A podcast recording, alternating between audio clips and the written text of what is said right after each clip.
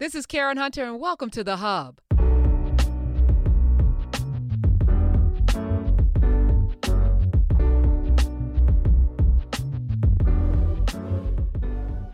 Let me bring in this man who's an accountant. I think he also has a law degree. He also he knows all of the things, all of the tax laws, and he's a family member. Y'all can tune in every Saturday right here on Sirius XM channel 126, 9 to 11 a.m. Eastern on Sirius XM 126. Let me welcome the great, the one and only Lou Hutt from the Lou Hutt Show. Hey. Hey, Karen. Listen, so good to be with you. And, and what better day to do it than uh, the tax filing deadline?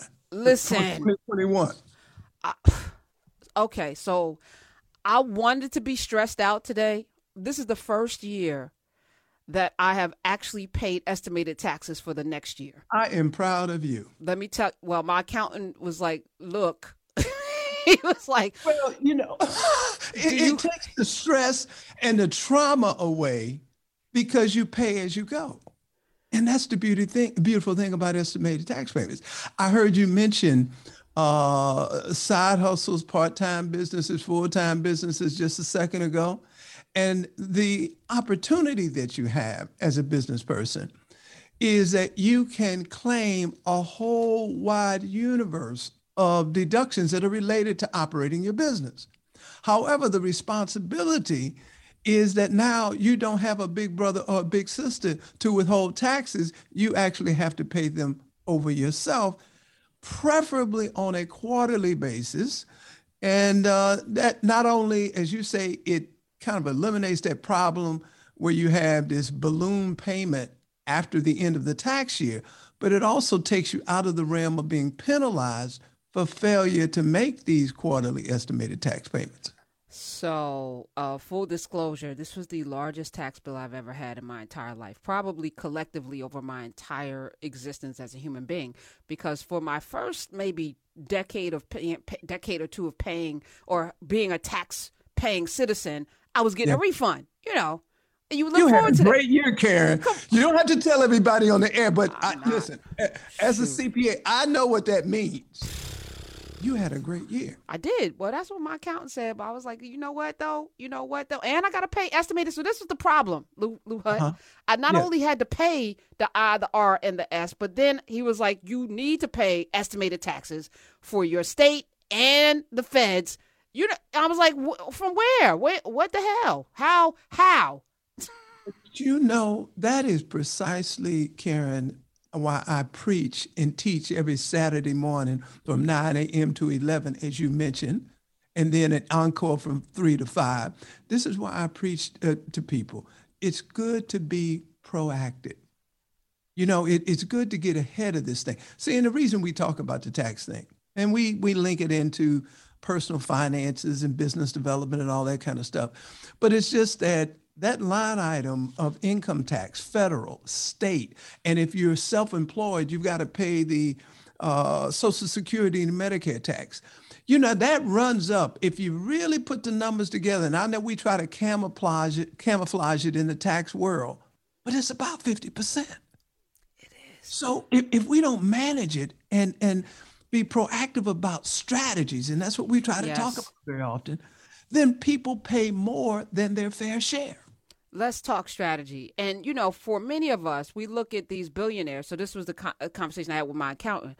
I'm Yeah. like, why am I paying so much taxes and Elon Musk is not paying or this one's not paying? He said, because they, he said, really smart rich people, because he was shading me, smart Yeah. rich people, they earn their income off of their investments.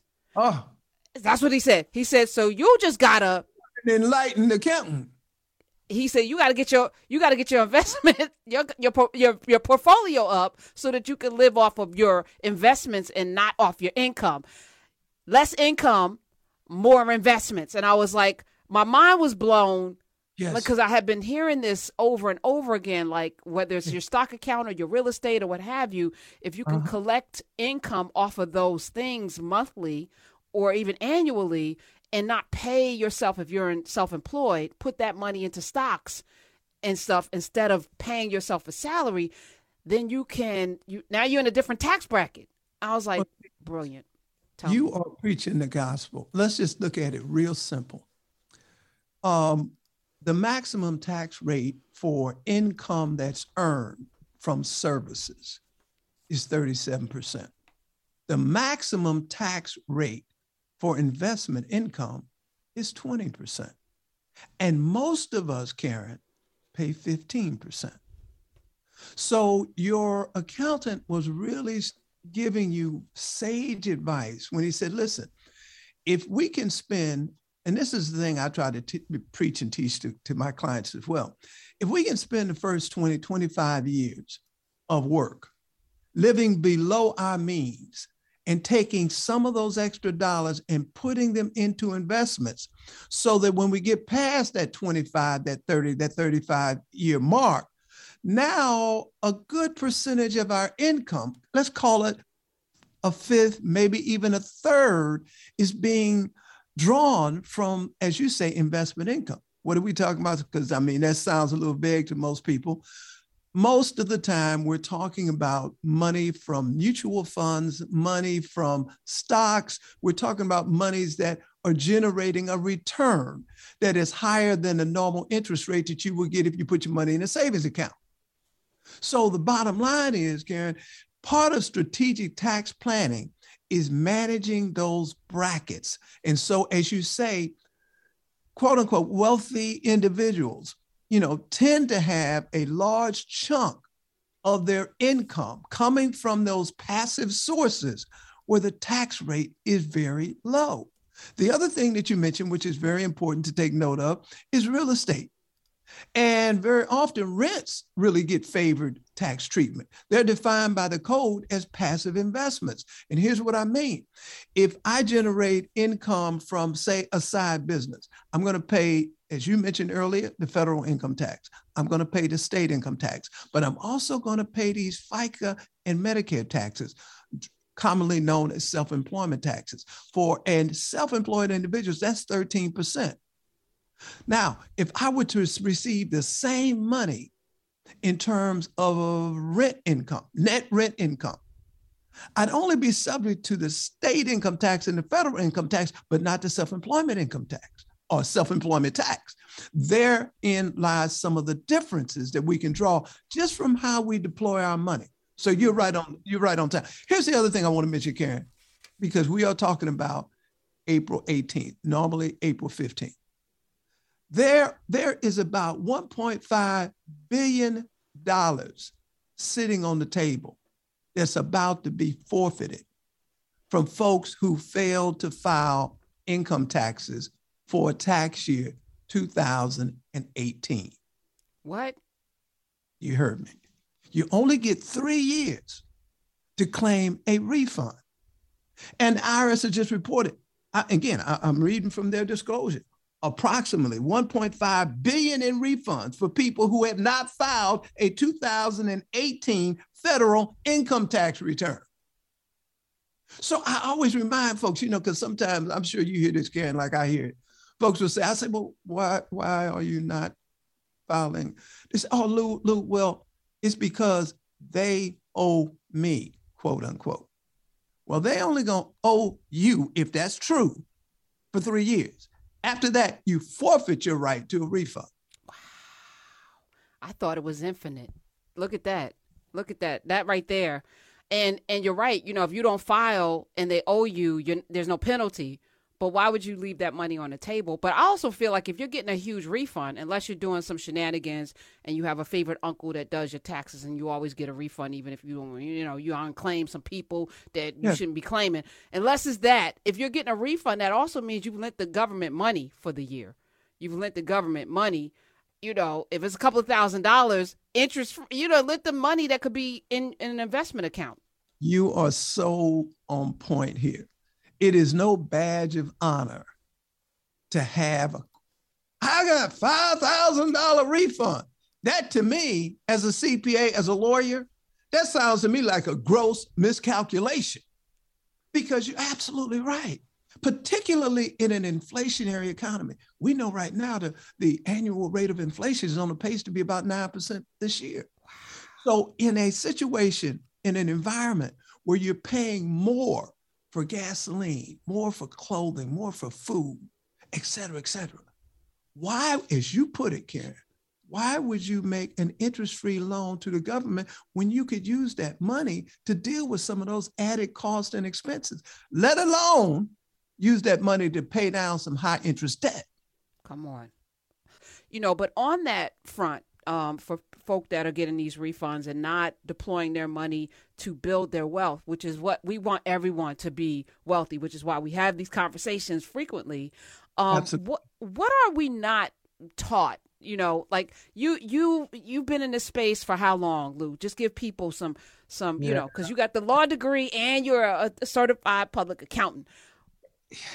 You know, Karen, listen, it, it, it starts really with the idea because I hear people always talk about generational wealth. And I think that's a noble aspiration. I encourage people.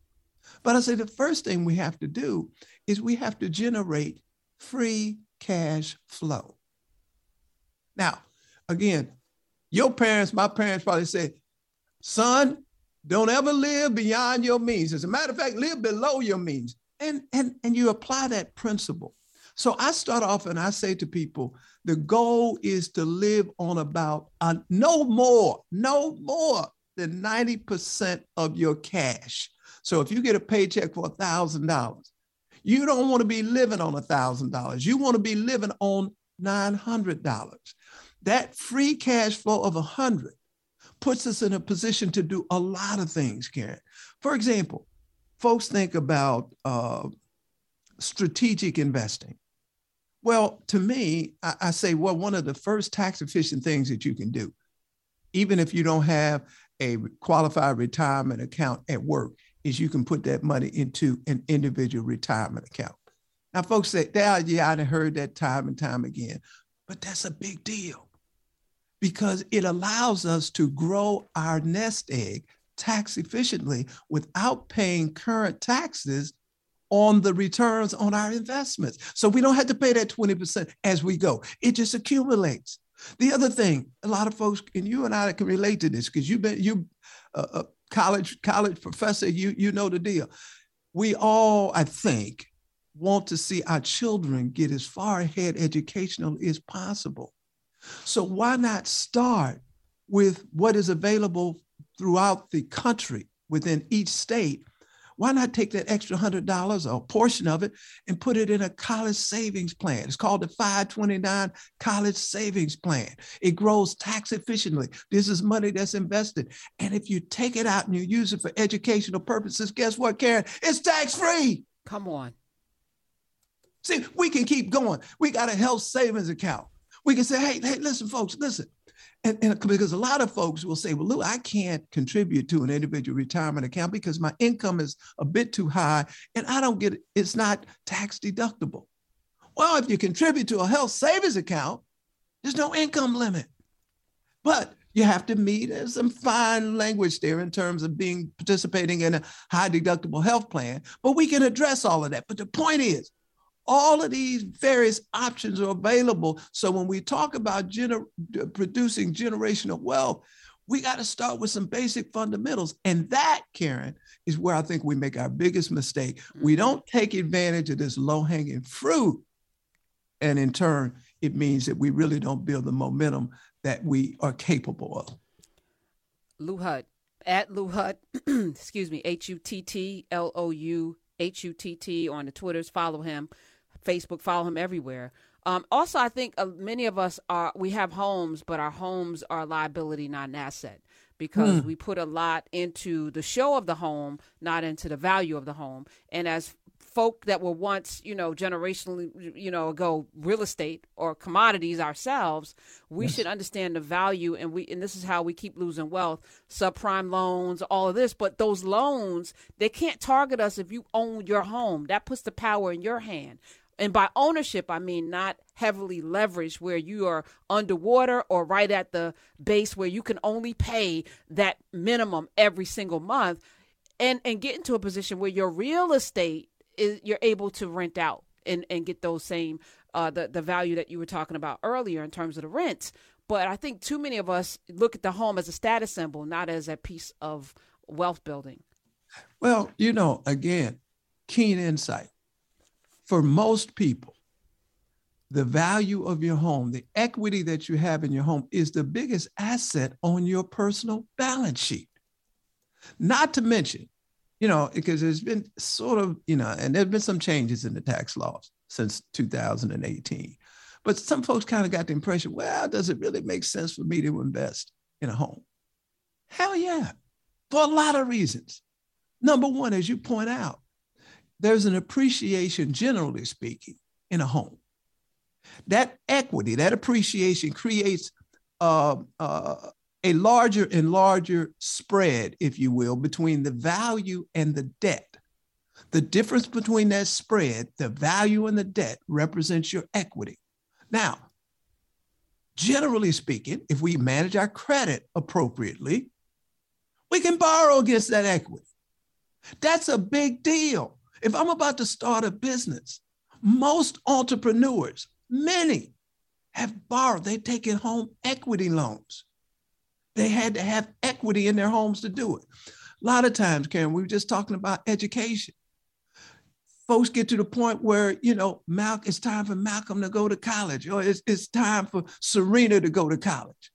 And they say, well, we're a little short. Well, if you have a home equity loan, now I'm not saying that that's necessarily your first move, but it's nice to have that as a backup. Folks talk about sometimes, uh, well, Lou, I'm, I'm going to retire, but I'm a little short in terms of my retirement money. Well, the beautiful thing, one beautiful thing in the tax code is that when you sell the personal residence, as long as you've been in there for at least two years and you're the principal owner, if you're single, you can exclude up to $250,000 of the gain on the sale. Karen, that's hard cash, mm-hmm. no tax. If you if you're a couple, that's 500,000. So don't tell me it's still not like you're saying. I always tell young people, older people, doesn't matter what your age is. That's a great investment. And I like what you were saying. You can leverage. Sometimes people leverage and they downsize or they do other things to free up cash so then they can invest in income producing real estate. And, you know, all this is to say, Karen, if we go through uh, and and you're already engaged in it with your professional relationship. And I tell people, get a professional relationship. It's difference between having a professional relationship and a transactional relationship. See, if you're going to see somebody today and you won't see them for a year from now, you don't have a relationship. That's a mm-hmm. transaction. That's right. So, uh, you know, again, I, I think yeah. your, your, your suggestions are, are, are, right on point, and the home ownership piece is a great a centerpiece of anybody's portfolio. I meet with my person once a month. It's like therapy because you gotta, you know, there's a lot going on in our lives. We gotta be on track and make sure we're doing the right thing so we don't get shocked at the end. Like, oh my God. Uh, you ready to take some calls, Lou Hutt? Lou oh, Hutt love, is here. Love to, love to. Uh, all right, let's go to Herman in Georgia. Welcome to the Karen Hunter Show. You're on with Lou Hutt. Uh, good afternoon, Karen and Lou. Hey. Hey, Herman. Yeah, so Karen, let me first say, yeah, I agree with what you say about uh, Mr. Mr. Lou there. He is a G, and I, I, I always listen to him. I listen to him on Saturday every time I can. So, Karen, thank you for uh, bringing Lou on today. is very timely. So thank you, and I appreciate Absolutely. everything you always do, Karen. So, uh, Mr. Mr. Lou, I have a uh, investment property. It's a rental property, mm-hmm. and um, uh, about a year or so ago, when I took out my uh, mortgage on my new home, um, you know the uh, the credit union, and you know, I'm not going to say their name, Navy Federal, but um, you know when I took out my my, my mortgage on my new home that's mm-hmm. my principal residence. Um, my my rental property the year before, I had claimed a loss on it because I did some repairs, you know, because of a bursted pipe and maybe some other maintenance. But again, when I when I uh, when I was trying to get my well, I did get my my mortgage on my new home. They they they viewed my rental property as a liability because I had claimed a loss mm-hmm. on my income taxes. They they they looked at it as a liability, and they use that as an excuse to charge me a higher interest rate as well as a higher down payment. So, Mr. Lou, what, what what what do you recommend in a situation like that? What what should our strategies be? You know, when we have investment properties that we have to claim a loss because of repairs and, and things of, of that nature. Hey, Herman, listen, you're very insightful, and I appreciate uh, you sharing that. Um, listen, when it comes to uh, gaining access to capital, that's that's really what you're talking about. The key is income, profitability, or call it all together free cash flow. So when a mortgage company is evaluating whether to extend a loan, they're looking at a lot of factors. One of the key is what is the stream of income? Because the stream of income will dictate, in many respects, the ability of the borrower to repay. Now, here's how this all comes together. Watch this, Karen. Because the deal is this if they're evaluating your situation and you're showing a string of losses, whether you're in real estate, whether you're in a part time business, whether you're in a side hustle, rather than that being viewed, as you put it, Herman, as a asset, they're looking at it, that's a depletion of your cash flow. And you can say all day, well, I, you know, for tax reasons, I, you know, I did it. And they say, well, well, well, but listen, all we can go on is the document you submitted to the government. And that says you didn't make any money. So my point is this, Herman, when we, and I say this to all my clients, I want you to be profitable. Now, the goal is to minimize the taxes associated with the profit, but don't be fooled to thinking I'm going to be able to get ahead. And I mean, get ahead in terms of gaining access to more capital, buying more rental properties, expanding my business, per, investing in a franchise, all of those kind of things. Don't get, don't be fooled to say, well, I can, you know, record losses every day. And when I get ready to go get a mortgage or when I go get, get, you know, get any kind of loan, I'm gonna get a good deal so, so Herman, your point is, and I think it's very appropriate. Eh, you, you know, hopefully the amount of loss that you were dealing with was not that significant, but it can be a detriment. But you know, Lou, and thank you, Herman, for all of the, the, things you know in your question. But Lou, you know, many of us grew up with this kind of lack mentality, where again, getting a refund was the goal, right? Yes. So we have always kind of manipulated our taxes to get a refund and those the refund you have to show losses. Instead of building wealth instead of building our portfolio. So you know before i made my next move uh to, to purchase a property for two mm. years lou i planned for that which meant I knew they needed two years of taxes. So yes. each year you had to show a growth from the previous year. I knew wow. that my credit score had to be above 750 because that's the best rate. So for yes. two years, I got my credit score up over 800.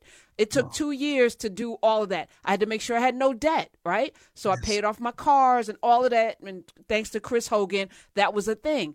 And because mm. I was like, nah, that's good debt. Nope, paid off everything.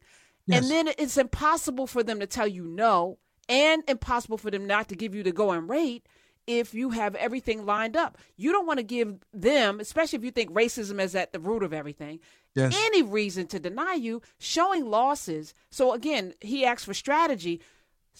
What's your game plan? If it's start a business, buy real estate, get get a loan or do something like that, put yourself in a position to win and see ahead 2 years, you got it because, Karen, it is a process.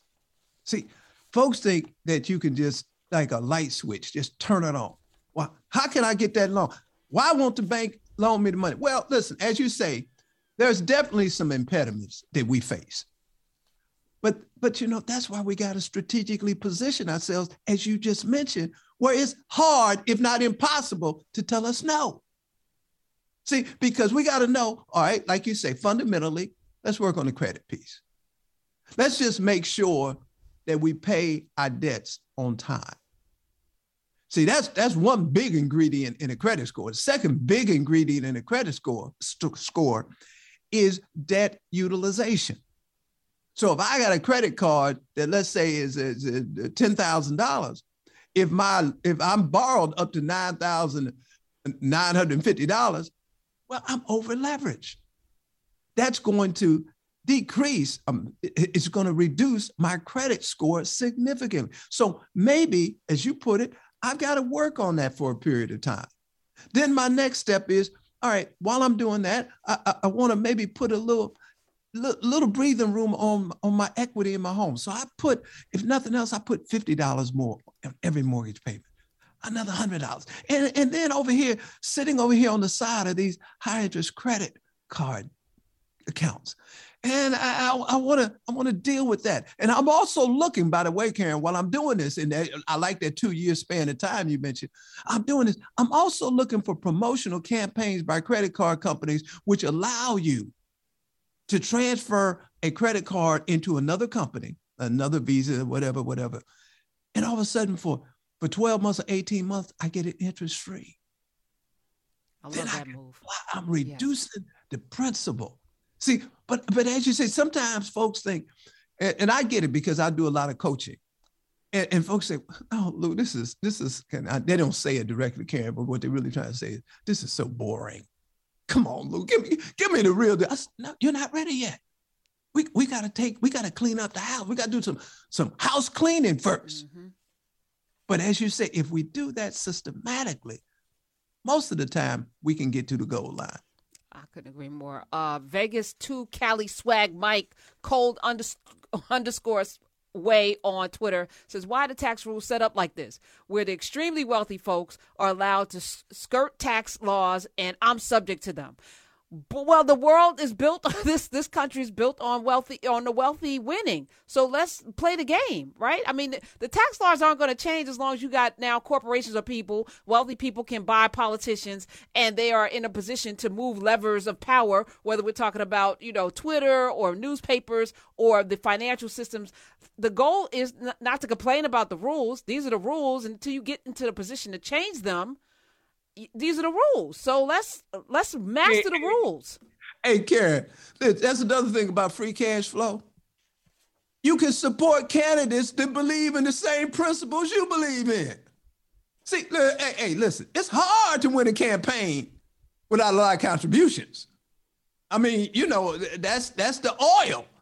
So so your your points well taken. I mean, there is, and and and, and let's be somewhat fair about this if you are lower to moderate income, there are a heck of a lot of uh, benefits. I mean, from the earned income tax credit to the child tax credit.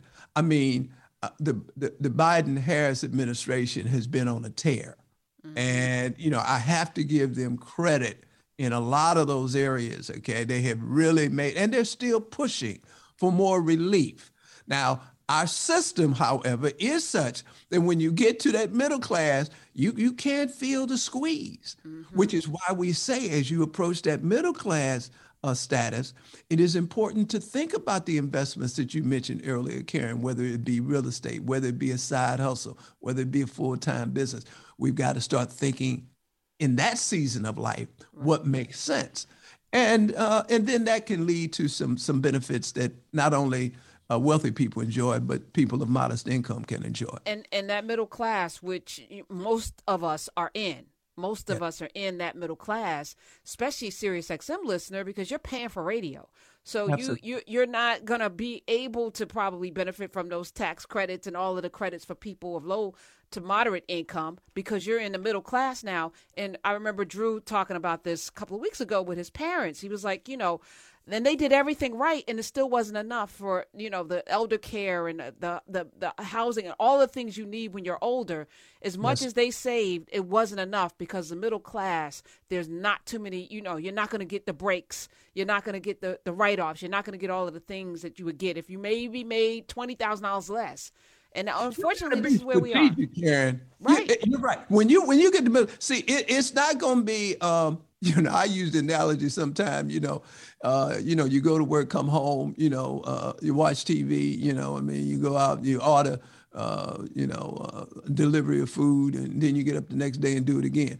I mean, listen, you can't be passive about this thing. As you mentioned, Drew was talking to his parents. You know, I hear that sort of testimony very frequently. People say, if I could have, when I should have. See, and that's why, you know, you were talking about you meet with your advisor on a regular basis. This is the point. It, you know, you can't be, sometimes you can't be great at everything. Even if you're in an upward uh, pattern on your job and your career and your profession and your business, it's hard to step back and say, well, now where am I vulnerable? What am I missing? Missing? Where are my risk points? And if you have an advisor, very often they can look at your situation, your DNA, very objectively. They can say, hey, Karen, you're doing really, really well here and there. I'm a little bit concerned about this contingency. So I'm going to suggest that maybe we think about taking this move. And and you'd be surprised. Again, it's always I say it's it's not only cost beneficial, but it, it increases the return on investment. We're gonna uh, rapid fire take all of the rest of the callers, and all the, all the lines are lit for you, Lou Hutt. And if you miss today, he'll be on Saturday live on his show, uh, 9 a.m. to 11 a.m. on 126. Uh, but it's like, you know, uh, I'm going to put a scripture out there. Plans fail for lack of counsel. With many advisors, they succeed we're we're not supposed to know everything. We're not supposed to be great at everything, Lou Hutt. We that's why we have people. We, so you rely on the people that are great advisors in your life, whether we're talking about relationships, Thank whether you. we're talking about business, money, all of that. You need to surround yourself with a board of directors, as Drew would uh, say, you know, in your life to work through these things because we're not supposed to do this by ourselves. It's too hard. This, this is financial health and wellness. That's we right. go to our physician why do we go once a year or maybe more frequently than that? Because we say, hey, hey, hey, listen, they can, you know, they can examine us, they can do some lab work, they can give us some constructive feedback, and then hopefully improve, uh, lay a pathway that will improve our health and wellness going forward.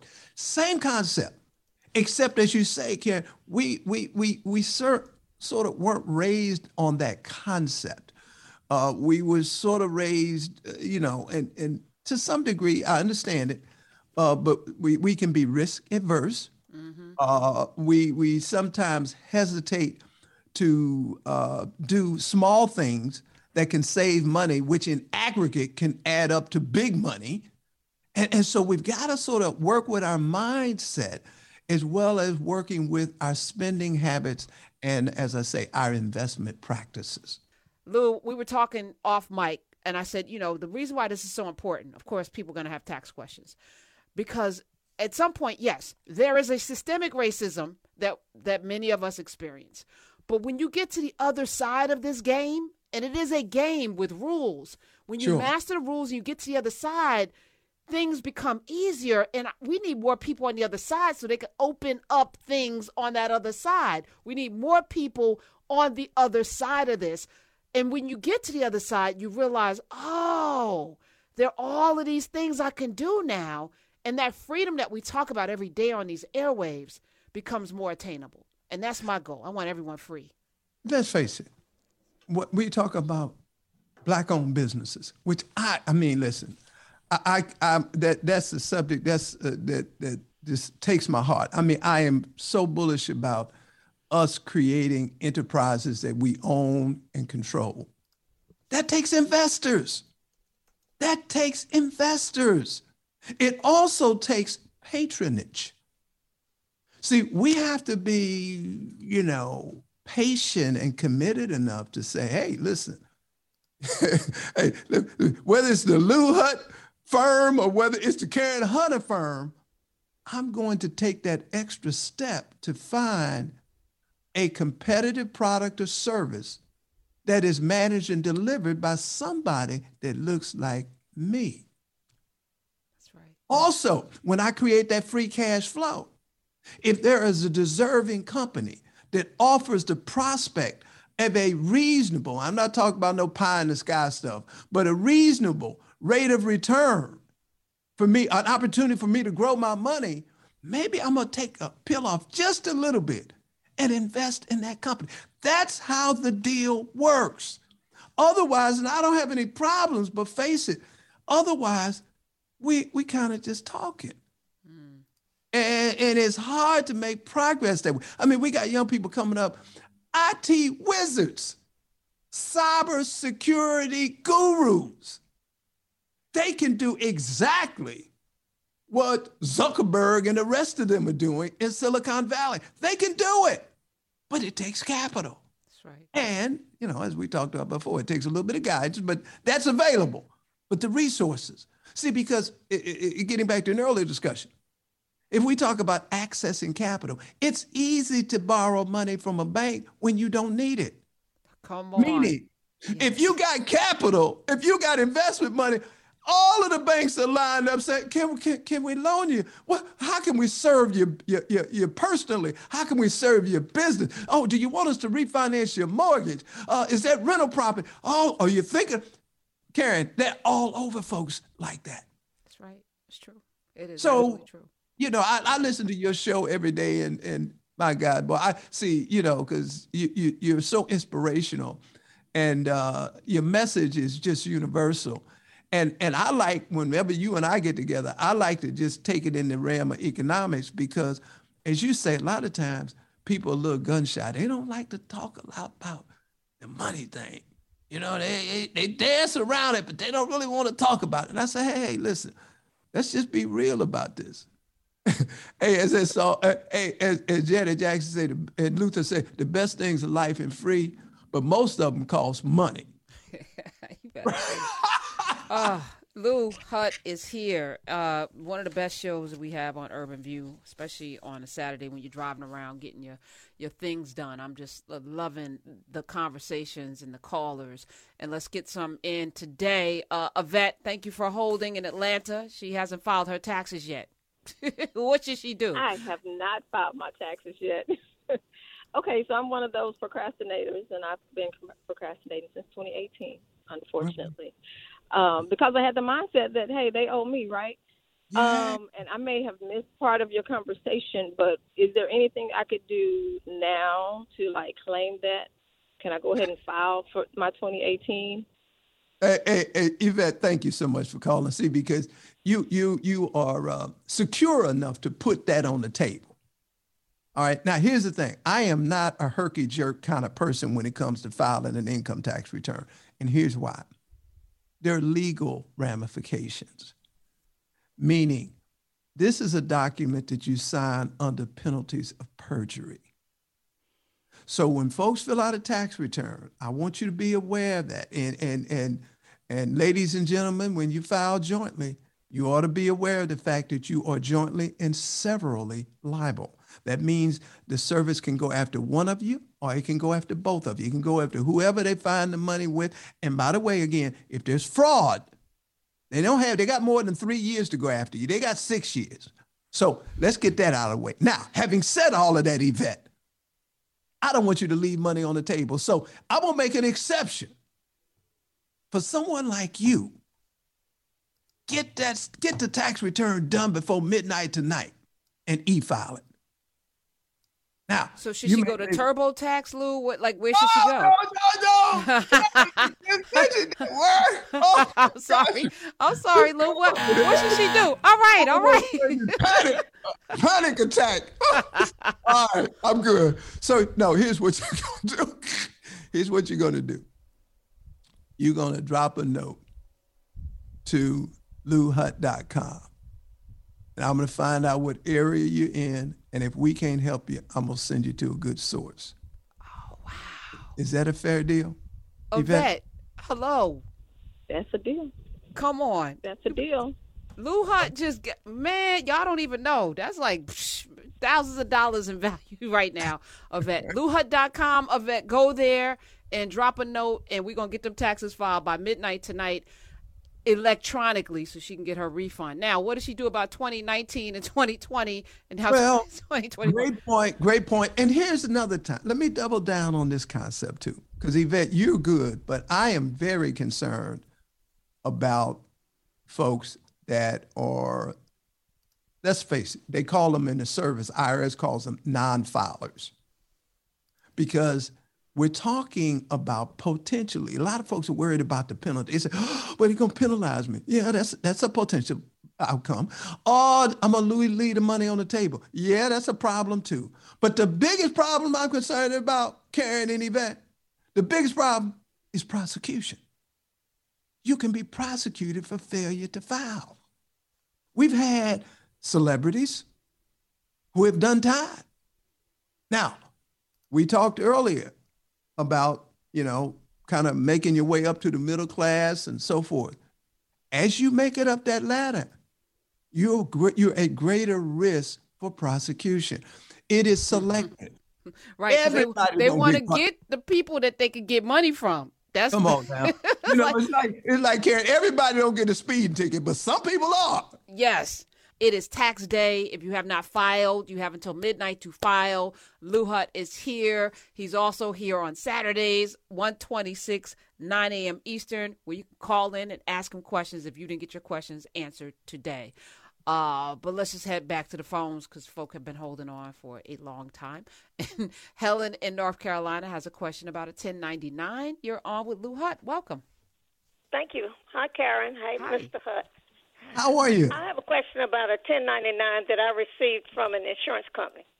Uh, uh-huh. Uh, the long and the short is I had a policy on my son, and I needed some money. Well, he needed some money, so I got a loan from the policy. Okay. And that was in 2002. I could not at that time afford to pay the interest or whatever. So mm-hmm. as years went on, I looked at it and I thought, mm, this is not going to be worth anything after a while. So I may as well just cash it in and let him take out another policy, and then I can use those proceeds to help pay for that. So mm-hmm. they sent me a 1099. I cashed it in in January 2021. They sent me a 1099 for twelve thousand three hundred sixty-seven dollars and thirty-two cents. Mm. But the check that I received was three thousand one hundred and seventy-seven dollars. So I'm like, what? Hmm. Well, you know, here's my read, and I could be wrong about this, uh, Karen. We we need to to maybe do a little homework, uh, look at the details. But what happens is, if you take out a loan, and the loan is canceled, and sometimes when you're dealing with an insurance policy, there may be a buildup of value. Uh, so you may have had a situation where there was a buildup of value that you received, you know, three thousand some odd num- uh, dollars, but this cancellation of debt could have triggered a tax effect. And and I, and I have to tell you, you, you know, uh, we're coming through a pandemic. Uh, it's been difficult financially for a lot of folk, and and and in some instances, uh, just to settle the debt, um, individuals have negotiated, and again, whether it be an insurance company, credit card company, a bank, or whatever, and the bank and and the and the, the, the debtor has said, hey, okay, um, or the lender, I should say, has said, okay, well, we'll we'll we'll abate a part of this, or or we're not going to pursue collection. Now, generally, for most of us, when we hear that, we immediately say, man, wow, I dodged that. That's a good thing. But they don't tell you that the, as Karen said, the rules require them to report the cancellation of that debt to the IRS and they have to issue you a 1099 and and a copy of that by the way goes to the Internal Revenue Service. So, unfortunately, this is a this is an item we got to put on your tax return. Now there are a few exceptions to whether or not it is ultimately taxable, but we have to work that through. So you got a situation definitely worth taking a critical look at because uh, there may be some options, but you know, as a general rule, we may be faced with a taxable transaction. Okay. I, re- I remember, and yeah, please do that. Please follow up, Helen in North Carolina. Thank you for calling. Um, Lou, I, I put I took a loan out or I cashed out a 401k or something. Hmm. And I need you know, when we cash things out, we need the money. Yes. So there's like we're not doing it to save money or invest. We're doing it because we need the money. Yes. And I remember that tax year, they my accountant told me that that's now income. Yeah. And I'm like, now all of it's income. So I remember that year, I was like expecting a refund. I didn't get a refund because that cashing out, and then I didn't have the money anymore because I spent it on whatever I needed it for at that time. Sure. But now that was counted as income, and it raised my my bill, which should have been a refund, to nothing. And I was like, "How's that income?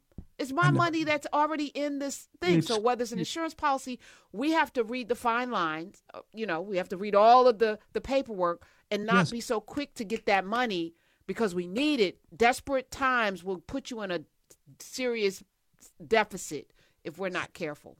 Let me give you just a quick takeoff of what you just pointed out because this is this is you talking about red herrings on a 401k.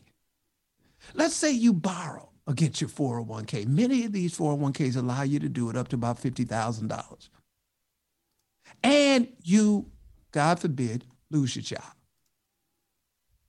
You have 60 days to repay the full amount of that loan. If the you full don't full amount loan within 60 days, it is considered a distribution from your retirement plan.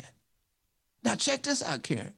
If you're not 59 and a half, not only are you going to pay income tax on the amount of that unpaid loan, it's going to, you're going to get a 1099, but if you're not 59 and a half, you also could be subject to that 10% premature withdrawal penalty.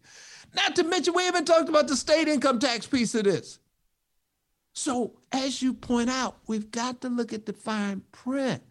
It, although it may be easy, it may be easily accessible to borrow against that 401k, we got to look at the, the, the downside risk and ask ourselves is this really the approach or the alternative that is in our best interest in the long term? But when people are desperate, when yes. they have outstanding things that have to be addressed, because, you know, I also feel like desperation in a moment may not really be desperation. It just looks like it, you know, and it then causes, it triggers us to make bad decisions, right? Which is why mm-hmm. I'm like, financial independence has got to be the goal. F- having your own back has to be the goal. Being your own bank has to be the goal because making decisions out of lack will always be wrong, will always lead us down a wrong path. What are some preventive things, like, wow. you know, that people can do? Oh, this, man, this is such a rich discussion. Can, can we can we keep this going? You know, yeah, I mean, yeah, yes. No, no. Here's the deal. Here's the deal, Karen. I got I got the answer to that. And again, fundamentals. Sometimes clients say, well, well, well, "Why do I have to? Why do I have to do this before I can do X, Y, Z?" I said, because if you don't have an emergency fund, if you don't have a rainy day fund, when stuff happens, you'll have to reach out and cash out the IRA. You'll have to cash in on the 401k. You'll have to liquidate the H- HSA. You'll have to dip into the 529. All of the things that we put in place to build wealth tax efficiently, the plan is going out of the window because we weren't prepared my thinking is, Karen, before we can, you know, and I'm saying comfortably make sizable investments in a 401k, we got to put away an emergency fund. You know, one of the things that's, that's being talked about today, particularly in a high inflationary economy, are I bonds. And I bonds are uh, very attractive in a high inflationary environment because they're adjusted based upon the federal rate of inflation. Good thing is, I mean, you you pay income tax on the interest, but you don't pay income on the federal side, but you don't pay it on the state side. But here's the here's the thing. Don't do it if you can't afford to lock your money up for six months or a year, because otherwise you got a problem. So again, you can't participate in some of these opportunities if we, number one, don't generate free cash flow. Number two, don't focus on becoming a saver. And number three, don't focus on becoming an investor. So what can we do proactive? Start with the fundamentals. And a lot of times, it's like it's like Karen, you know, it's like people having a personal trainer. I mean, you know, it's like you could do it, but to keep you on track, to to to help you build up your endurance gradually so that you don't, you know, go to an extreme level for two weeks and then quit. You know, you, you go to a trainer, you go to somebody that's going to help you stay focused. And it's going to get you in those times where, you know, you really have that urge to splurge. And he says, wait a minute, wait a minute, wait a minute, wait a minute. Remember, we got a plan. And by the way, part of our plan is you take a chunk of this money, and that's fun money. Right? I mean, none of this is, I mean, you, no one's preaching that, you know, you got to keep your, your nose to the grindstone and you can't have no fun. I believe in having fun within limits. Right? Mm-hmm. So we, I believe, most people can achieve all of these things if we put a comprehensive strategy together that includes taxes, business, and money. I couldn't agree more. Oh, 866-801-8255 and that requires some discipline which we got to have. You know, we want we want our children to to to follow certain things and we don't do them ourselves. Uh Calvin in DC that's the last call we're going to take. We've got to let Lou Hutt go. Uh and Saturdays you can tune in uh, 9 a.m. Eastern on 126, and he takes calls there as well. So if you didn't get your questions answered, that's where you go. Calvin, hi. Hello, Miss Karen Hunter and Miss Lou Hutt. Hi, hi. First time caller. Okay, welcome. Um, thank you. I, want, I wanted to ask Lou a question. Uh, I, I'm, I come from a school uh, where you put twenty dollars away a week when I was mm-hmm. young, and you and within five or six years you got to look a nice little egg nest on the side. Yeah. And as I as I went along through my government career, federal government, and I invested in the thrift savings plan, mm-hmm. I did pretty well in it until COVID hit, and I knocked out about one hundred fifty thousand dollars out my account, like overnight. Yeah. So I had planned on t- retiring uh, within two years after the COVID, but when they knocked my my uh, amount down so much, I said, "Man, what do I do now?" And a lot of people told me I should take some of it out, invest it in other things. But I'm not sure. I'm not a scholar, so I asked somebody like you, Mr. Hutt, who knows. All right. Well, you know, once again, great, great point, and it gives me an opportunity to emphasize a concept, and the concept is diversification. You have to be diversified. See, pros, pros, I'm not talking about promoters, pros will say, you don't put all your money in one basket. You don't put all your money in real estate. You don't put all your money in tech stocks. You don't put all your money. I, I hope like heck you don't put all your money in cryptocurrency. You don't put all your money in certain pockets. You try to create a blend, Calvin. Because the idea, if you create a blend, is that if one aspect of your portfolio is hit, pandemic would be an example, that there may be other parts of your pandemic or your portfolio that are growing. Now, here's another concept to keep in mind. I said diversification, patience. See, when you're invested, understand the market will fluctuate when we went through the uh, the mortgage meltdown back in 2008, folks said, "Oh, I'm out, I'm out, I'm out." And in 2012, the market snapped back. And as a matter of fact, if you had stayed in there since 2012, you probably would have seen about a 20, 20, 30% return on your portfolio. The stock market has returned over the past 50 years an average rate of about 10%. Now, should you put all your money in stock? I just said no. Should you put some of it? Probably yes. Now, does that depend? It depends. Everybody's DNA is different. That's why you see a pro. But you're on the right track, Calvin. And, and, and I would say again, talk to your advisor before you withdraw money.